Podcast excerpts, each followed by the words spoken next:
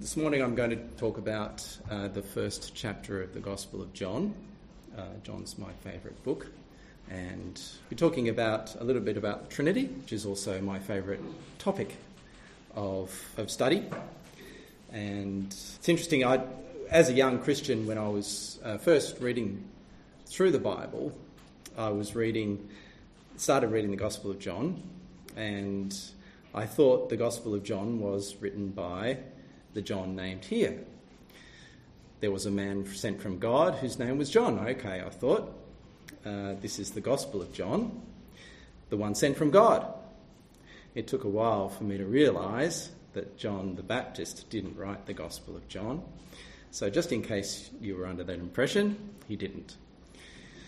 John the Apostle wrote it, and he's the brother of the Apostle James, the son and the son of Zebedee. Uh, and interestingly, he doesn't name himself as the author of the gospel in the gospel itself. Now, if you compare the uh, Gospel of John with the other three Gospels, you'll notice that it's quite different. It's thought that John wrote his Gospel quite some time after the other three as an addition to illustrate what the others didn't say. So, here in the first chapter of the Gospel of John, we've got a very different beginning to the other three Gospels. And the portion we'll be looking at this morning is from verse 1 to verse 13. So just a short, short passage, uh, but packed, absolutely packed uh, with meaning. And so it's definitely worth just pondering uh, the meaning of those 13 verses. These verses basically set the whole theme of the book, uh, of the gospel. John here talks about the Word, the second person of the Trinity, who is the life and the true light, who came into the world, who came into his own people, but his very own people did not receive him. So let's read. John chapter 1, beginning in verse 1. In the beginning was the Word, and the Word was with God, and the Word was God. He was in the beginning with God. All things were made through him, and without him nothing was made that was made. In him was life, and the life was the light of men. And the light shines in the darkness, and the darkness did not comprehend it. There was a man sent from God whose name was John. This man came for a witness, to bear witness of the light, that all through him might believe. He was not that light, but was sent to bear witness of that light. That was the true light, which gives light to every man who comes into the world. He was in the world, and the world was made through him, and the world did not know him. He came to his own, and his own did not receive him. But as many as received him, to them he gave the right to become children of God, even to those who believe in his name, who were born not of blood nor of the will of the flesh, nor of the will of man, but of God. Amen. This part of the Word of God gives us the best description of the Son, the second person of our wonderful triune God. And so let's look to see what it says about him. Firstly, in verse 1, we learn about the Word. He was there in the beginning. And so, if he was there in the beginning, before the creation, he's not created. We know that. Or part of the creation. He was from eternity past and will be into eternity future. He did not begin when Jesus was born as a baby. He was and is and is to come. So when we sing, think of the second person of the Trinity, we need to know that he's much more than just the man who came into the world as an infant, lived, and died and rose again. He's the second person of our triune God. He's the Word. In Greek, it says the Logos. The Word was with God, and the Word was God. To be with God, he had to be distinguishable from God. But then he was also God. Sounds like a contradiction, doesn't it? But it illustrates the nature of God. There are three persons in the Godhead, but each truly divine and still one God. So the Word was not God the Father, but God, divine at the same time. Next, John says that all things were made through him, and that without him nothing was made. So that means everything. Everything. The physical universe, as well as the non physical things.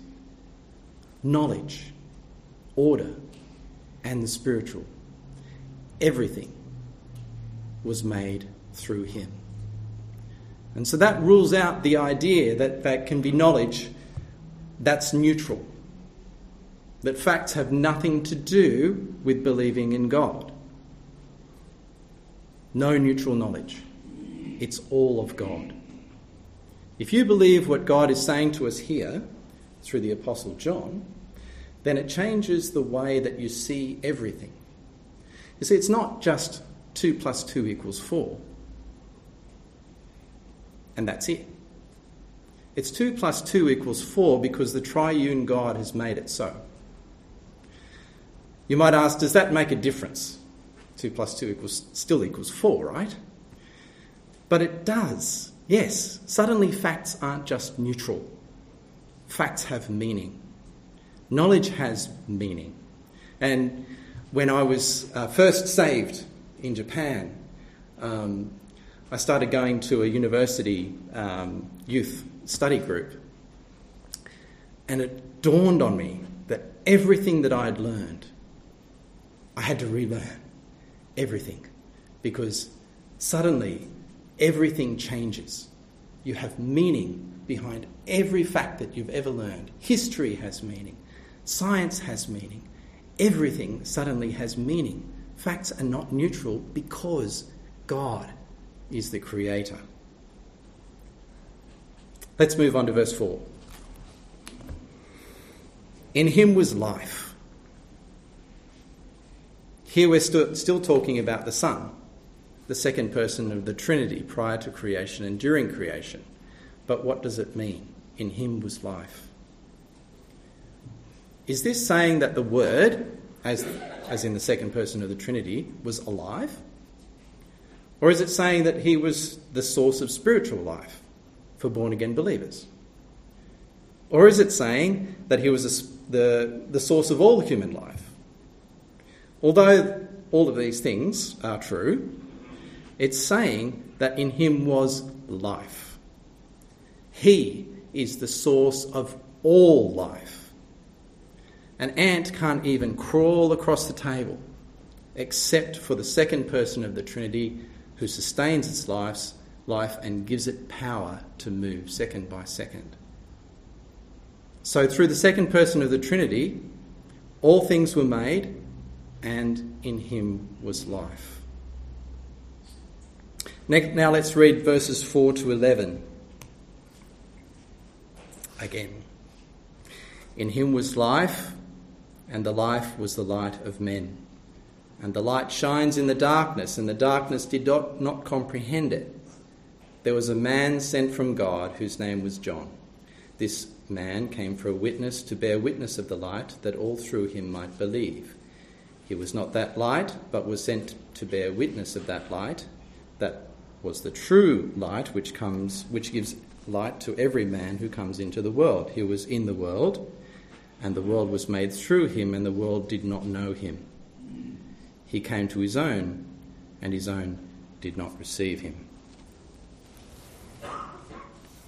Here we're faced with that battle that Rob was just talking about. We're still talking. So, these next verses, we're thrown into a conflict between the Word, who is life and light on one side, and darkness and the world on the other. Massive battle. Contrasts. In the Word was life, and the life was the light of men, shining in the darkness, but the darkness did not defeat it, could not defeat it. John was a witness to the light shining in the world, but the world did not know the light. The Word came to his own, but his own did not receive him. So full of contrasts there. And this conflict is a constant theme throughout the Gospel of John. Right from the start, John puts us on the battlefield, and we're either standing on the side of light or darkness. And throughout John, you see this escalation of opposition to the Saviour. Uh, it, gets, it gets worse and worse, and suddenly they're out to kill him. Um, and so this is a general theme that, is, that, that pervades through, through the Gospel of John. But what does John really mean when he says things like light and darkness, or life and world? Reading the passage, you get the impression that John's using symbolic and abstract words that are really deep and meaningful but difficult to grasp. Can we just interpret them in the same way that today's society does?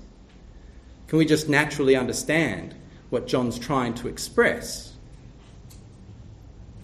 15 years ago, um, a very dear friend of mine uh, in Japan was fatally wounded by a car.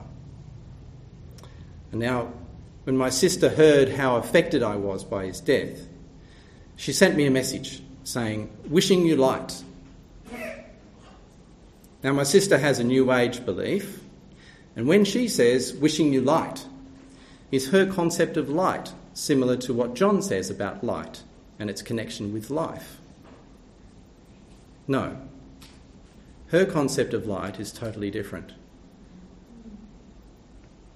To get a hold of John's full meaning, we need, we need to have a proper biblical perspective of those concepts of light, life, darkness, the world, and the Word. Let's go back again to verse 1. When the first readers of John's Gospel read in the beginning, they and us immediately think Genesis 1. So, let's go back to Genesis 1.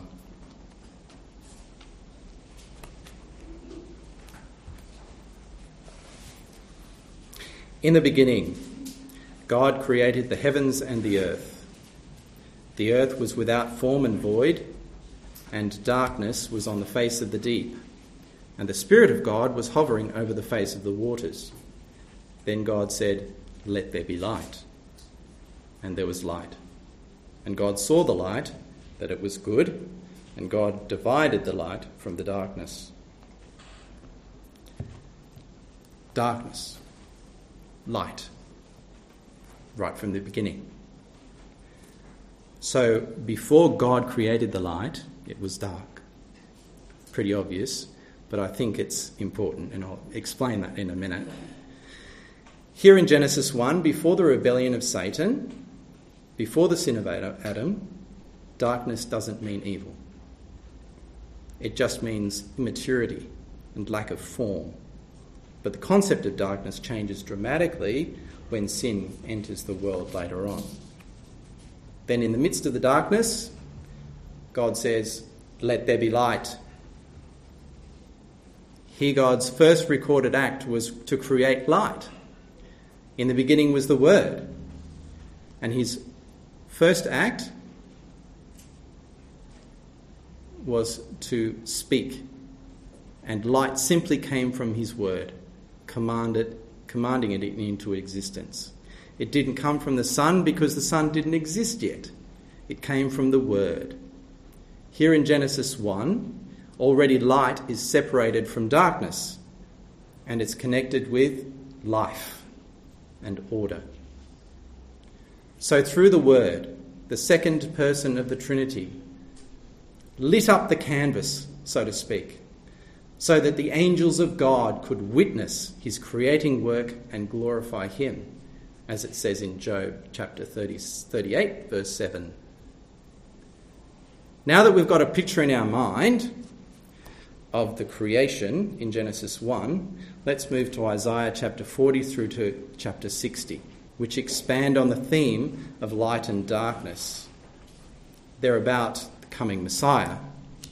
And Isaiah in this portion of Scripture describes the Gentiles dwelling in the shadow of death and sitting trapped in darkness as if in a prison. And the light of the Messiah will shine forth justice, salvation, and the glory of the Lord, not just to the nation of Israel, but to the Gentiles too. Now, in Isaiah, darkness doesn't just mean without form.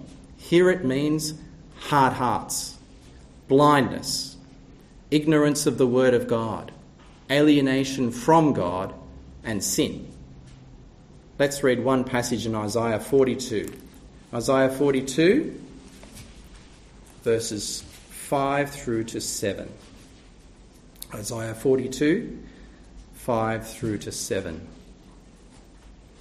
Thus says God the Lord, who created the heavens and stretched them out, who spread forth the earth and that which comes from it who gives breath to the people on it and spirit to those who walk on it.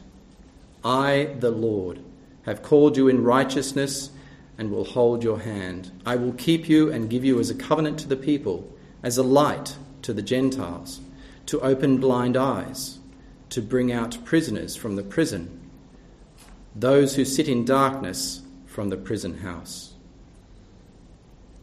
Now, in Isaiah, light means holiness, righteousness, justice, truth, and the glory of the Lord.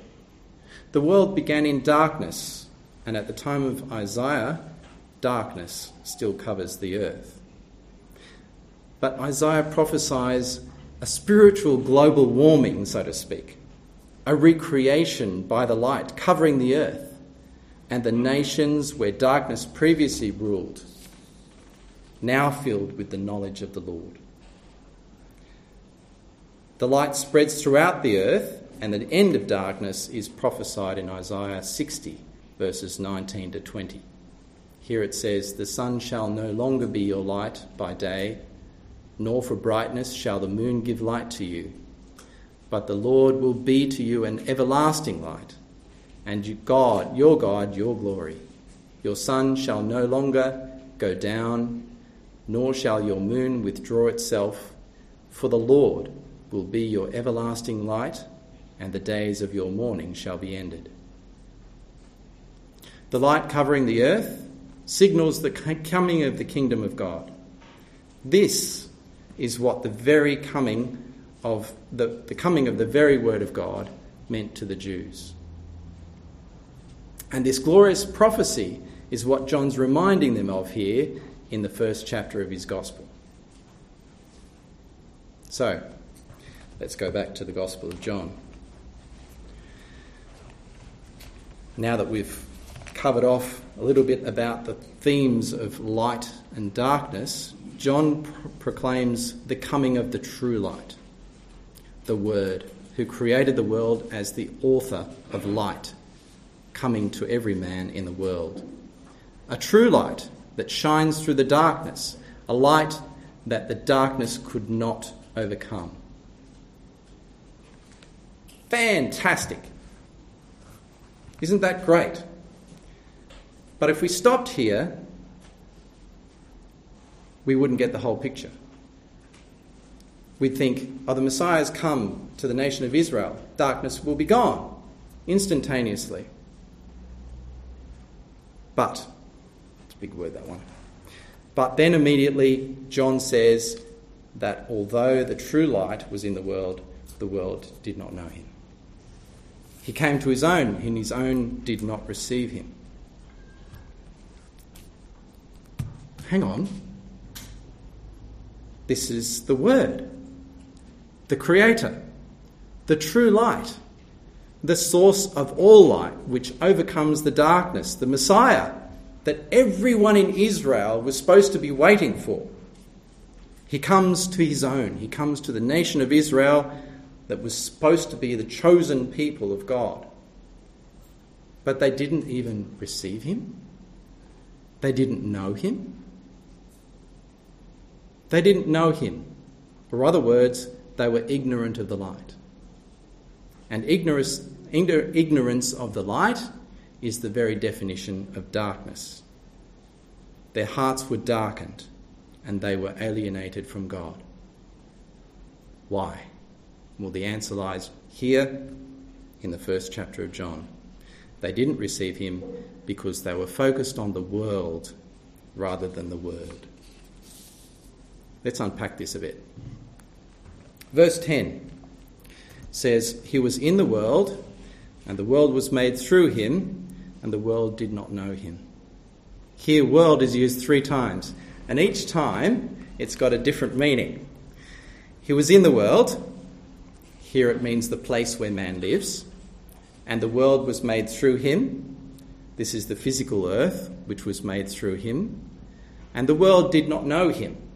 Here, world has a much narrower meaning. It means the world of sinful, rebellious men, alienated from God. Do you know, did you know that John uses the word world 78 times in his gospel? Now that's a lot. It's almost half the total usages of the word world in the whole New Testament. Most of the time, when John says world, he doesn't mean all of God's creation. Rather, John uses the word world to mean sinful man in rebellion against God, or people dwelling in darkness, alienated from God. This is the same way that Jesus also used the word world, for example, in John 15, verses 18 to 19. When talking to his disciples, he says, If the world hates you, you know that it hated me before it hated you. If you were of the world, the world would love its own. Yet because you are not of the world, but I chose you out of the world, therefore the world hates you. And Jesus narrows its meaning even further, not just to mean sinful man in general, but more particularly sinful Israel in rebellion against their God. In John, again, John 7, verse 7, Jesus said he's not going up to the Feast of Tabernacles and says that the world, referring to Israel, hates him because he testifies that their works are evil. There is people, yet they were the same as the world. When they should have rejoiced in the coming of the Saviour, they reacted the same as the world would have and rejected the light and life the very word of God. Isn't that just remarkable? When we think about it ourselves, we think they're the very people who should have understood. They're the guardians of God's word. And they wouldn't receive their Lord. But that's exactly what happened. Rob quoted it this morning, John 3, verses 9, verse 19.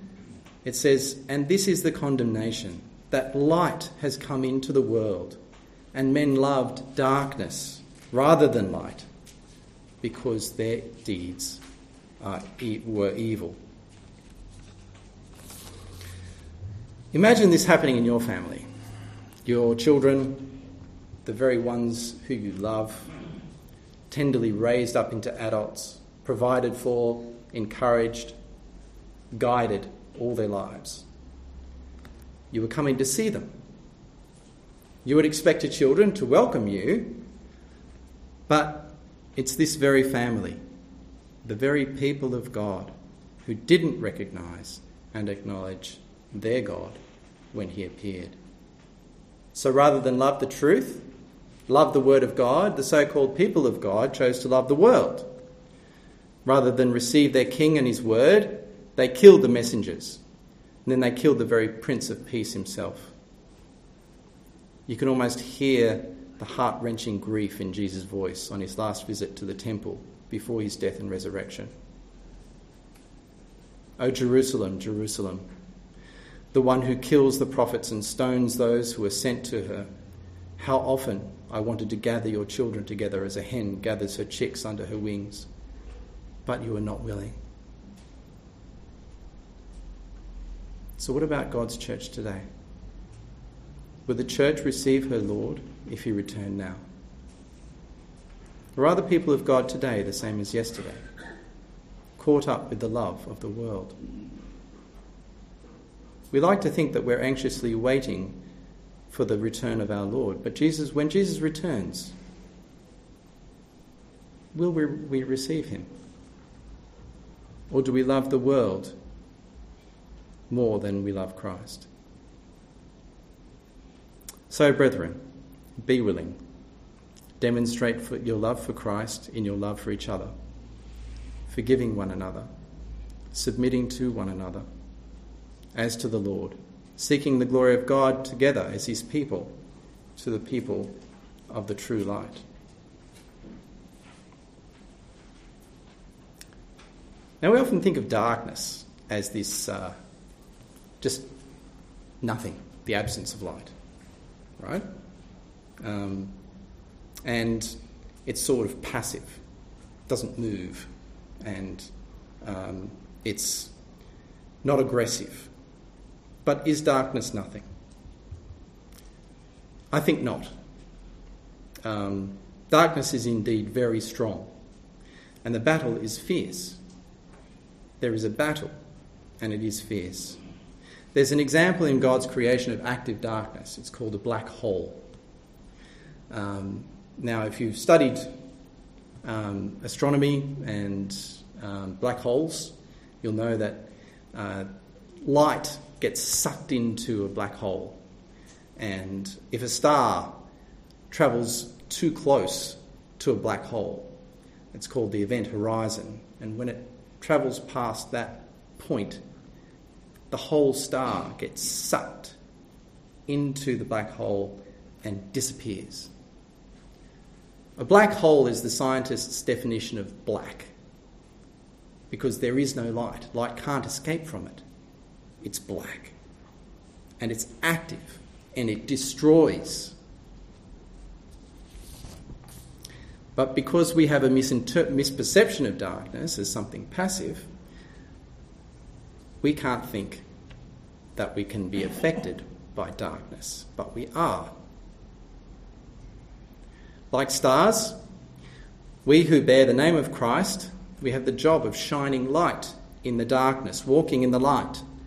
But Christians have to be careful of those walking in the darkness, who are consumed by the world and that suck light. Let's not be blinded by the misperception of those walking in the darkness that they're passive. Like black holes, they actively seek to extinguish the light. And we need to pray, brothers and sisters, that God will keep us from the temptation of the world, keep us from deceit, keep us from the wiles of the devil. And let's pray that our land here in Australia will be kept from those attempting to destroy the Word of God and promote evil. Our leaders promote the strong and they seek to destroy the weak through things like legalising abortion and promoting euthanasia. Survival of the fittest, destroy the weak, honour the strong.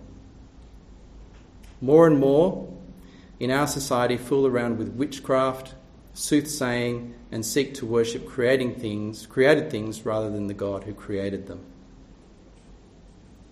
These people promoting these, this wickedness are walking in darkness don't be fooled that your children won't be affected. We need to be saturated in the Word, saturated with light, and be praying that we are not deceived, that we won't get sucked in, that the truth will prevail over foolishness. It's a real battle between the children of darkness and the children of light, a battle that's been raging since the fall of Adam.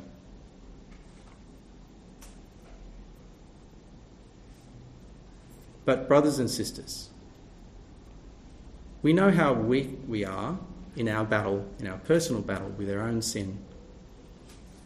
But remember that God has promised that light will cover the earth and there will be an end to darkness. True light is stronger than darkness. The night only comes when the sun disappears below the horizon. Normally, darkness only expands as the light retreats. It's not as if somebody's transporting boxes of darkness into Brisbane and opening them up. No, darkness will only prevail here in Brisbane if the witnesses of the true light fail to shine that light. God is the light. In him is no darkness. Jesus said, I am the light of the world. He who follows me shall not walk in darkness, but have the light of life. How are we kept from walking in darkness? We follow Christ. We follow the Word.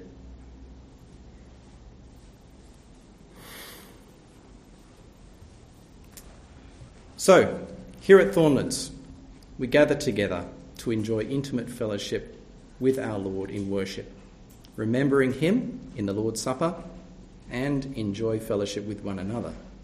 That's how we walk in the light. Remember that in the beginning He created everything.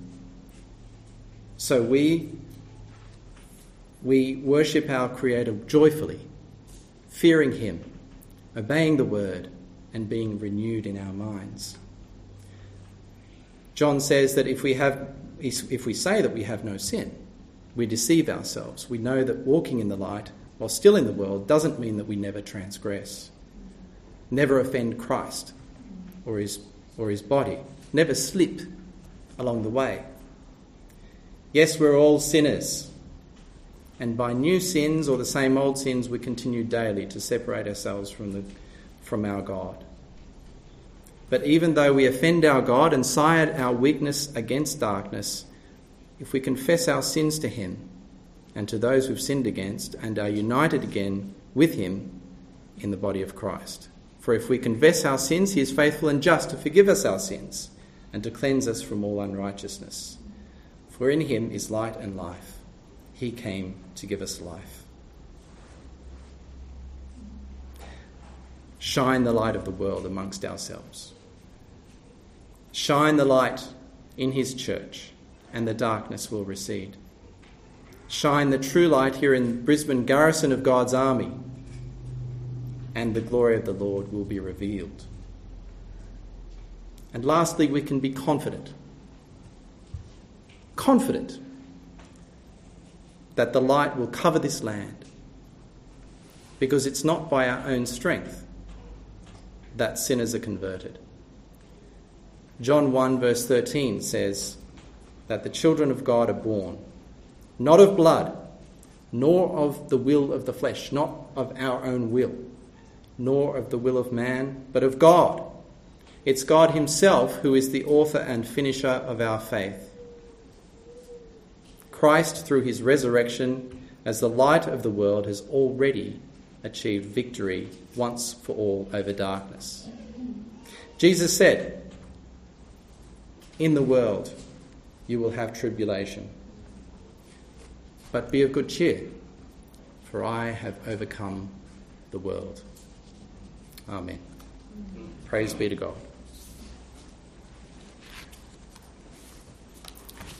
Let's pray.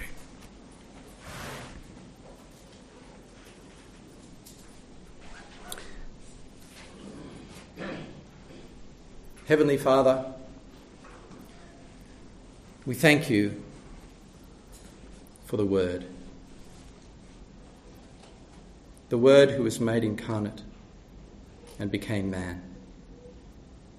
We thank you for our Lord and Saviour, Jesus Christ, who came, who lived a perfect life, a righteous life, who suffered for our sins, died and was buried. We thank you, O Father, that he was resurrected from the dead and he overcame darkness. We thank you that we can live in him and have life, and life abundantly. And we pray that through your Spirit we may be alive, going forth to serve you, obeying the Word, who is life and light. In whose name we pray. Amen.